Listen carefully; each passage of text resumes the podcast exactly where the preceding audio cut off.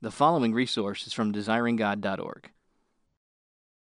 Romans, the very first chapter, from the 14th through the 17th verses. I am under obligation both to the Greeks and to the barbarians, both to the wise and to the foolish. Thus, for my part, I am eager to preach the gospel to you also who are in Rome. For I am not ashamed of the gospel, for it is the power of God for salvation to everyone who believes, to the Jew first and also to the Greek.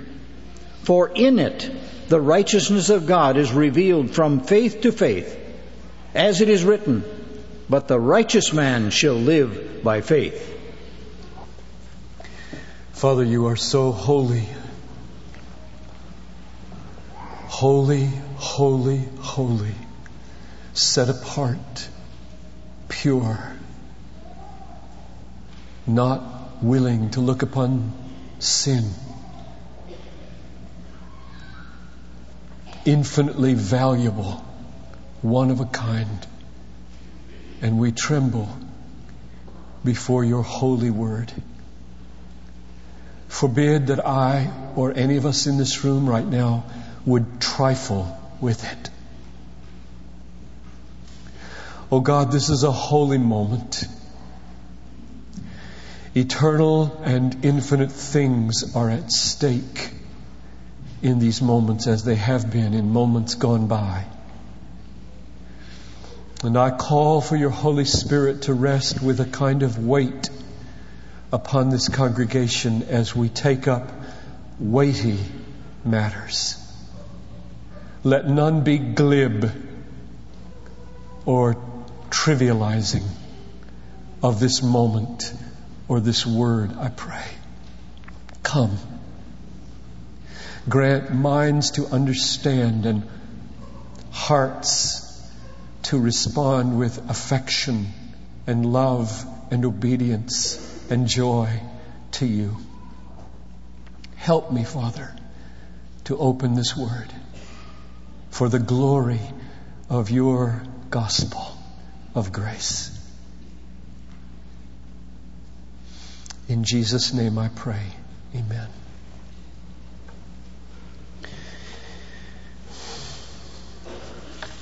Verse 16 says, The gospel is the power of God unto salvation or for salvation to everyone who believes. Now back on June 21st, I argued, I gave you four reasons why that does not mean the gospel is the power of God to convert people. Though it is the power of God to convert people. But rather means the gospel is the power of God to take believers, keep them, and get them through judgment into everlasting joy and safety before an awesomely holy God. And what I did not make plain in that message was why we need saving. And so let me take a moment here from the wider context of Romans to make sure you understand why at the very outset here Paul brings up the issue of salvation. Why do we need it? Look at verse 18 for the first answer. For the wrath of God is revealed from heaven against all ungodliness and unrighteousness of men who suppress the truth in unrighteousness. So the first reason, and it's the main reason in the book of Romans why we need salvation is because of the wrath of God. God is angry at our unrighteousness and the way we take the truth and suppress it, step on it, keep it hidden, distort it, twist it, so that we can justify the way we want to live. God's angry at our way of living. Or let your eye run down into chapter 2, verse 8. To those who are selfishly ambitious and do not obey the truth, but obey unrighteousness. Now notice, those are the same two words from verse 18 of chapter 1, rejecting truth and embracing unrighteousness. Same two words, truth and unrighteousness. They will be rendered wrath and indignation. There it is again. Wrath and fury, the RSV says. So the answer of the book of Romans so far is we need salvation because God is very, very wrathful against our unrighteousness. Run your back, run your eyes back up into verse 5 of chapter 2.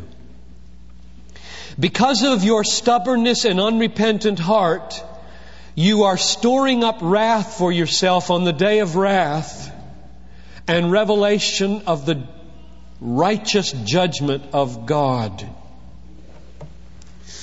Now, here he adds that little phrase to wrath, righteous judgment. In other words, God's wrath is righteous wrath. It's not like our wrath. We, anger in the human heart is all out of whack. Which is why the Bible says so many times, don't be angry. Be slow to speak, slow to anger. The anger of man doesn't work the righteousness of God. You aren't good enough to get mad. Only God is good enough to get mad. And He's really mad at the unrighteousness of people and the way we handle the truth and distort it and suppress it. And there's coming, he says in verse 5 here, a day of wrath. Verse 18 says, it's now falling in part. It is being revealed now in part. But there's coming a day, believe me, when there won't be any confusion anymore about the wrath of God. People will hide themselves in mountains and caves and plead to be crushed like in Nairobi. Lest they have to see the Lamb face to face. That's what Revelation says is coming. So that's why we need salvation. Because we're all going to enter that day. And everybody in this room is unrighteous. No exceptions. So we need saving from that. That's the main thing we need saving from. If you ask the book of Romans, now tell me, book of Romans, why are you bringing up salvation? What is the reason you're talking about saved? Saved from what? The answer to the book of Romans is yes, you need saving from sin. Yes, you need saving from guilt. Yes, you need saving from broken relationships. Yes, you need saving from bondages of all kind. But mainly, in the end, you need saving from the wrath of God. So the gospel, according to verse 16, is the power of God to rescue you from the wrath of God. This is strange and wonderful. The gospel is the good news that God rescues sinners from God. Look at chapter 5 verse 9 to see salvation and wrath brought together in a climactic way. Chapter 5 verse 9, one of the most important verses. Much more then, having now been justified by His blood, by Jesus' blood, we shall be saved. You see, let me just stop there in the middle of the sentence and, and make sure. Most people in this room probably have heard the, the language of salvation as something that happened to you when you believed in Jesus. I got saved. Now that's true. That's biblical. But that's not the main way that the Bible uses the term salvation, especially in the book of Romans. The main way is out there in the future when we've got to face the righteous judgment of God. Will we be saved there from the wrath of God? And now this verse addresses that. We read again, verse 9, chapter 5. Much more than having now been justified. Oh yes, there is a glorious present experience of being right with God, but that just gets us ready to be saved. From what we really need to be saved from, and that is the wrath of God at the judgment day. we shall be, it says, we shall be saved from the wrath of God through Him. So, going back to clarify, June 21, the reason verse 16 is so concerned about salvation, the reason the book of Romans is so concerned about salvation is because we need saving mainly from the righteous wrath of God at the judgment day. Will we make it? When we face the fiery judgment of God at the last day, will there be any asbestos around us so that we can pass through it, behold it like a hurricane of glory and enter into joy? Or will we be consumed like chaff? Well, that's a big issue. And it is addressed now and the question this morning is how does the gospel save believers? How does it do that? How does it save you from that? Now, here's the way I want to go about it. I want to unpack verse 17 today. We're on verse 17 today, and we will be on verse 17 two more weeks.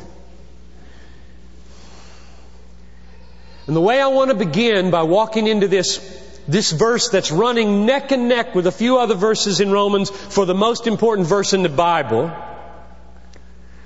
which is why it's worth three weeks at least, is to translate it wrongly for you. I'm going to read it and I'm going to read it wrong. In order to highlight what's there and then ask, why is it there? Sometimes to throw what's there into stark relief by reading what's not there and you might think would be there is a way to waken you to what is there and begin to appropriate it for your soul. So here's my wrong reading. Verse 16, I'll start back there.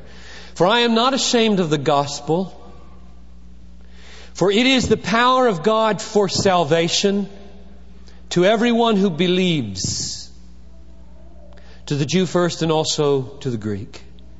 For in it the love of God is revealed from faith to faith. That's not what it says.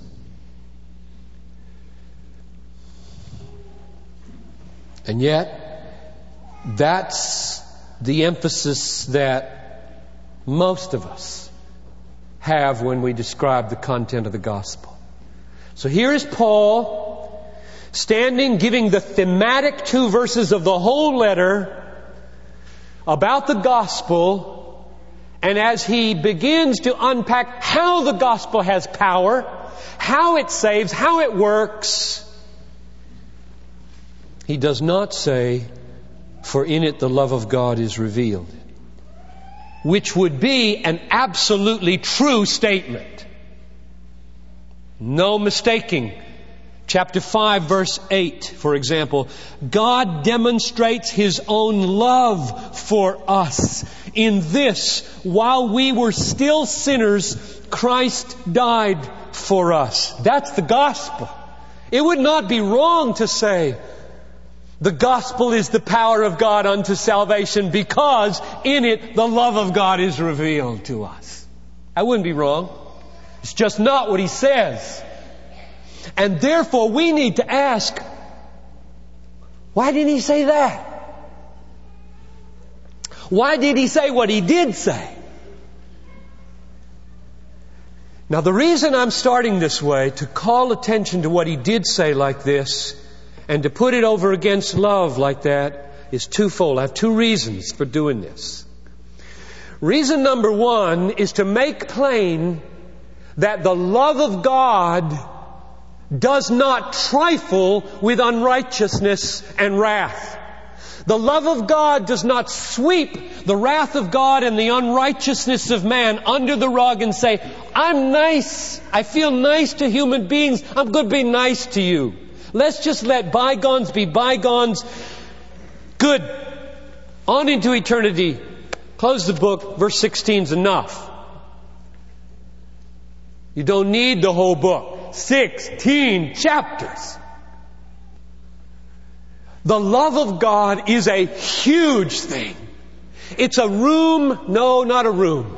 It's a house, a building, a castle, and when you open the door of it, and that's what Paul is doing in verse 17 and 16 chapters, he opens the door of the love of God and he beckons us to walk into the building with him and go from room to room, the righteousness room and the wrath room and the justification room and the propitiation room and the substitution room and the deity of Christ room and the hell room and the heaven room and to see the whole scope of the love of God so that you come out at the other side breathless saying, I never knew the love of God like it is held out in the book of Romans.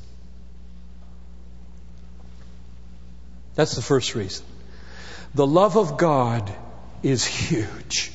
It is a love that is legal. It is a love that is right. It is a love that is true. It is a love that is just. It doesn't trifle with the biggest realities of the universe. It includes the biggest realities of the universe. It embraces all the other attributes of God. The love of God isn't over against the other attributes. The love of God sustains and upholds the other attributes of God. That's the first reason I mention this like I do. Here's my second reason.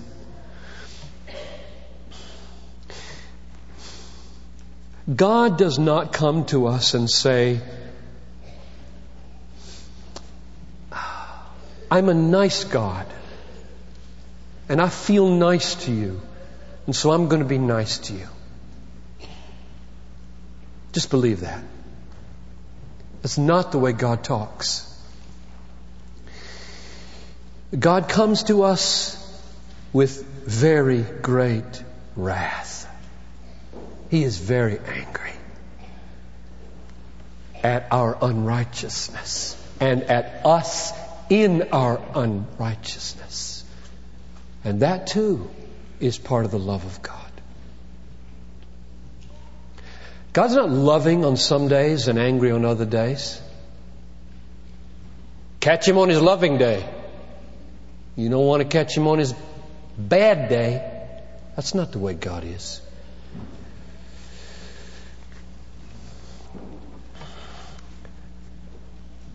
My second reason for beginning this way is because, and this happens when I go on vacation, I, I, I stand back and I look at the church and I visit and I watch and I think.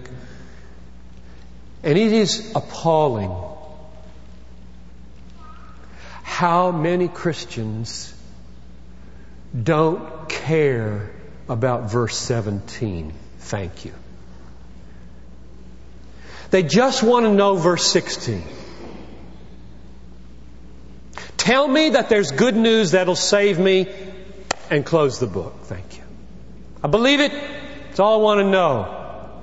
Now there's something wrong here because Christ is alive.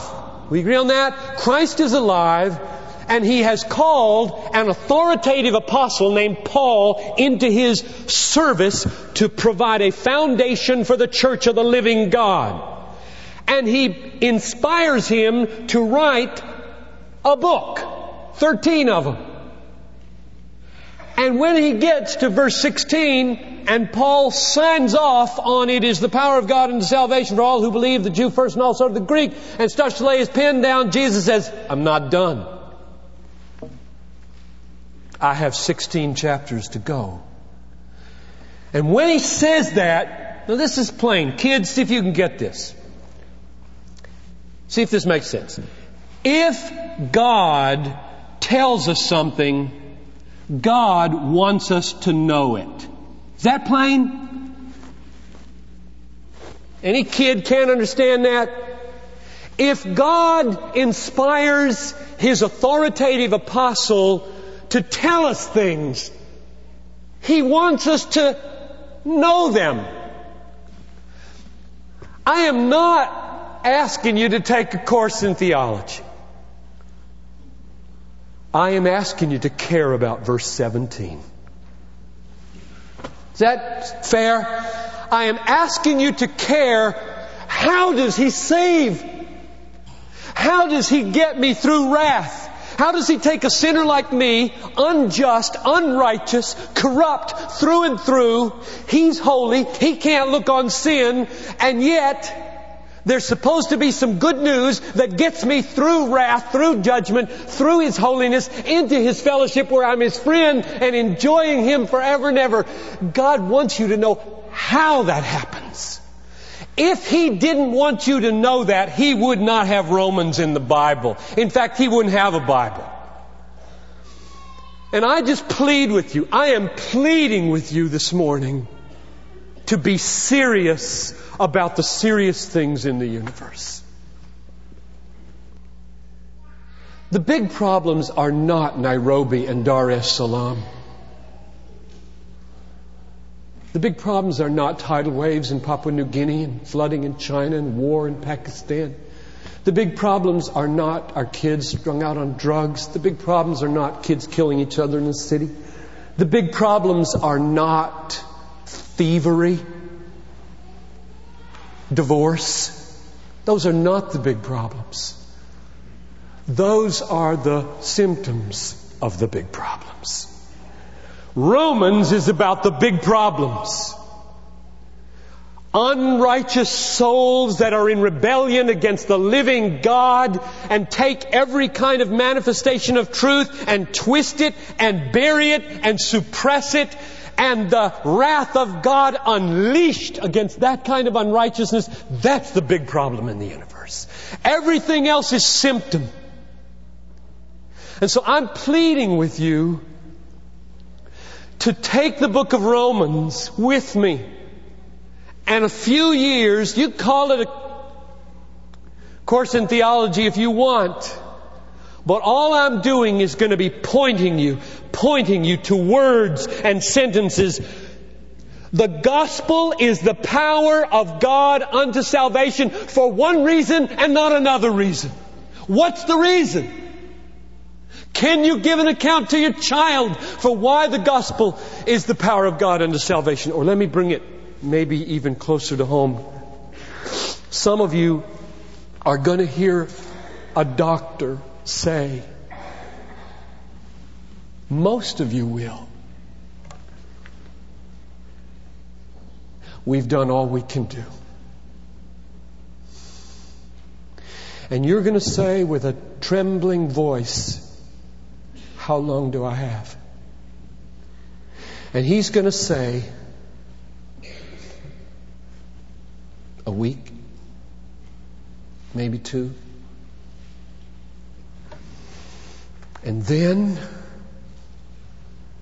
in two weeks, God, holy, wrathful, righteous. And I promise you, in those two weeks, you're going to want to know this. You're going to want to know how it works. How does it apply to me? How do I get it? How can I be sure? You're going to wish you had listened. You're going to wish you had worked. And I'm just pleading with you now as a people that I love I tell you, when I go away on vacation, absence makes the heart grow fonder. Up close, we see each other's warts and we get mad and upset about things. I get away from you people. I love you so much. I want to be back. I want to preach. I want to visit. I want to care. I want to be there when your family breaks down and when you get sick and when you start to doubt. I want to be there for you. Romans is there as a gift, folks. This is a gift and I want to be there now. I will come to you in those two weeks. We'll get all over you in those two weeks and help you die. We will. But today, today, you can get yourself so deeply ready. And next Sunday, and the next Sunday, and the next Sunday, it's going to be a great 10 years.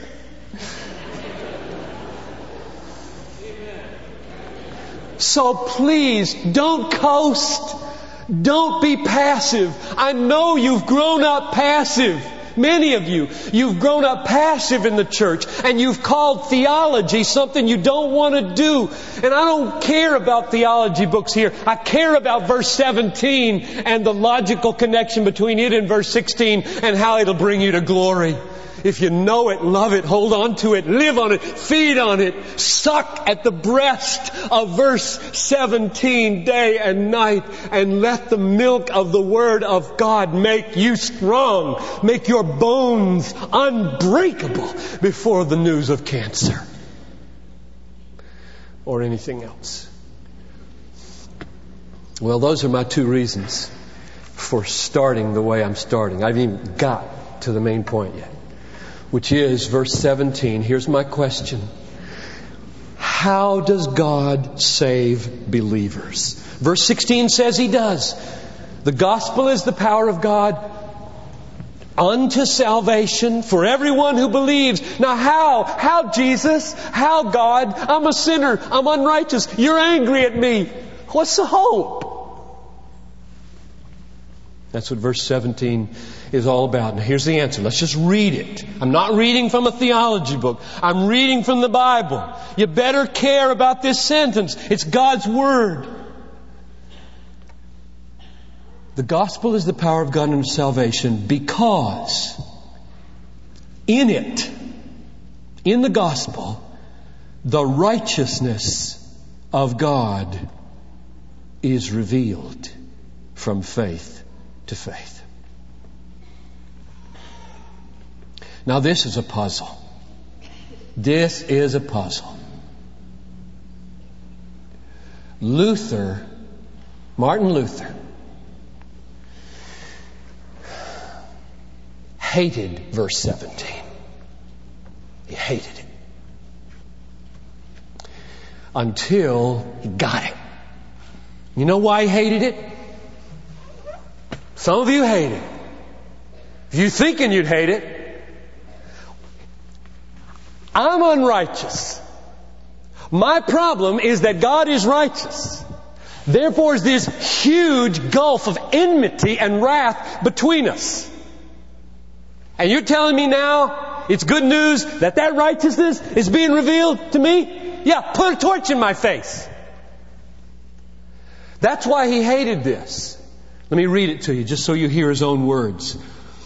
I had been captivated with an extraordinary ardor for understanding Paul in the epistle to the Romans.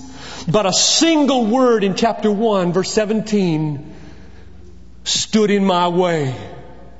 In it, the righteousness of God is revealed. For I hated that word, righteousness of God which I had been taught to understand is the righteousness with which God punishes the unrighteous sinner. Close quote. He hated it because there was no hope here for him. He hated the concept of the righteousness of God. He only had one category in his brain. I'm righteous, God's righteous, that's trouble. So how is it gospel? How does it save us? How does verse 17 get us through the wrath of God? Here's the answer. God demands righteousness and we don't have it. So our only hope, if there's going to be any hope, is that God would give to us the righteousness that He demands from us. And that's what verse 17 means. When it says the righteousness of God is revealed from faith to faith, it means we can't create our righteousness. We can't supply our own righteousness. We can't perform our own righteousness. We are so corrupt and fallen and depraved. There is no way any human being can pull himself up by his own moral bootstraps and present himself to God as a righteous trophy that deserves salvation. It'll never happen, not for a single human being on the face of the earth. We are all corrupt. He's going to take three chapters to prove this. So, what's the hope? And the hope is a righteousness of God that is demanded from us is offered to us to be received as a gift by faith. That's the gospel. Let me summarize the gospel for you in a sentence. Let's read it here in a paraphrase. The gospel is the power of God for salvation to everyone who believes. That's verse 16. Because in it, God offers to us what He demands from us, namely His righteousness. God offers to us freely what He demands from us, His own righteousness. Now that verse is worth two more Sundays. I'll tell you why, and then I'm going to come back and close with Martin Luther. The first reason it demands another Sunday is this. I must ask with you, what is the righteousness of God that we so desperately need that He's willing to give to us? What is that? Is it the vindication of the justice of God in the punishment of a substitute? Chapter 3 verse 25. Or is it our right standing with God that we can enjoy as acquitted, forgiven, justified sinners, accepted and loved as a friend of God? Chapter 3 verse 24. Chapter 5 verse 1. All of chapter 4. Or is it the moral transformation wrought by the Holy Spirit whereby we from one degree to the next are conformed into the righteous image of the Son of God so that one day we will really be righteous and not just counted righteous? Or is it perchance all of them? That's next Sunday. And as I thought that through yesterday, I thought, yeah, but I gotta get to this phrase. From faith for faith. What's that? And I gotta get to Habakkuk 2 4, quoted at the end of the verse. Is the RSV or the NASB or the NIV, who's got this thing right here, and how does it undergird the revelation of the righteousness of God that's going to get us saved in the end. So it's got to be three weeks. I just have to have three weeks on verse 17. That last Sunday, that third Sunday on this verse is all about how you get it. In the gospel, the righteousness of God is revealed from faith to faith. What does that mean? From faith to faith. How do you get this thing? How do you hold on to it? How do you keep it? How do you make it your own? What makes you different from somebody else who hears it and goes on their merry way? So faith is a huge link up here that we've got to devote a Sunday to. But let me close like this. Martin Luther didn't always hate this verse. And I don't want you to hate this verse. I want you to love verse 17. I tell you, I have, I, thank you, Jesus, that I'm a pastor. I love what I do because you guys pay me to study the Bible. I cannot believe that I get paid to study the Bible and to preach the Word of God. So I, I've spent hours and hours thinking about verse 7. And I feel so rich. I come down to the supper table and the lunch table, and Noel has to hear me lengthen out my thanks for the food, uh, going on about justification and. hmm. I want you to love this verse. I want you to live in this verse and feed on this verse. I want you to die well with this verse. So I want you to hear the testimony of Martin Luther in the prayer that it will be your testimony and that some of you who walked into this room this morning not loving the righteousness of God and not loving God and not trusting Jesus and wanting to get out of here as soon as you could because you didn't want to be here in the first place will find yourself saying,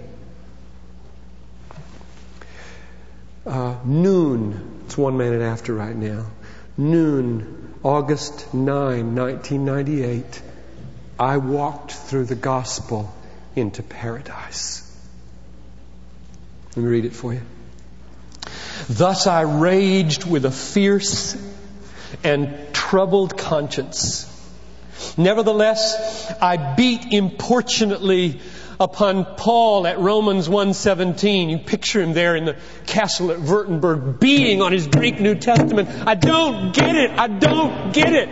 That's the way Luther was. You have to forgive the noise and the Luther was like that. He called people names. He used bad language. He was just a bad guy. Which is a wonderful thing because God saves bad guys like you and Luther and me. It's a great thing that our heroes are all bad guys, isn't it? It's a great thing. So he was beating on his New Testament. Importunately, and then he said, At last, by the mercy of God, meditating day and night, that's what I'm pleading for, meditating day and night, I gave heed to the context and the words, namely, in it the righteousness of God is revealed as it is written, He who through faith is righteous shall live. And there I began to understand that the righteousness of God is the righteousness with which the merciful God justifies us by faith. Here I felt that I was altogether born again and had entered into paradise itself through open gates. Oh God, do it for some in this room right now. If you get verse 17, that a holy God demands from you, a sinner, a perfect righteousness, is angry because you are so corrupt, you won't give it. And then in mercy, devises a way at the cost of his son's life to give you the righteousness that he demands from you. That's good news. That will help you die. That will get you through two weeks of battling Satan as you move to the grave. And that'll get you through this afternoon triumphant over temptation. Now the Lord bless you and keep you. The Lord make his face to shine upon you and be gracious to you. The Lord lift up his countenance upon you and give you peace. Peace with God through an exchanged righteousness that Jesus bought for you and God gave to you in the gospel. And all the people said, Amen. Have a good week with Jesus. Thank you for listening to this resource from desiringgod.org. If you found it helpful, we encourage you to enjoy and share from thousands of resources on our site, including books, sermons, articles, and more, available free of charge. DesiringGod.org exists to help you treasure Jesus more than anything else, because God is most glorified in us when we are most satisfied in Him.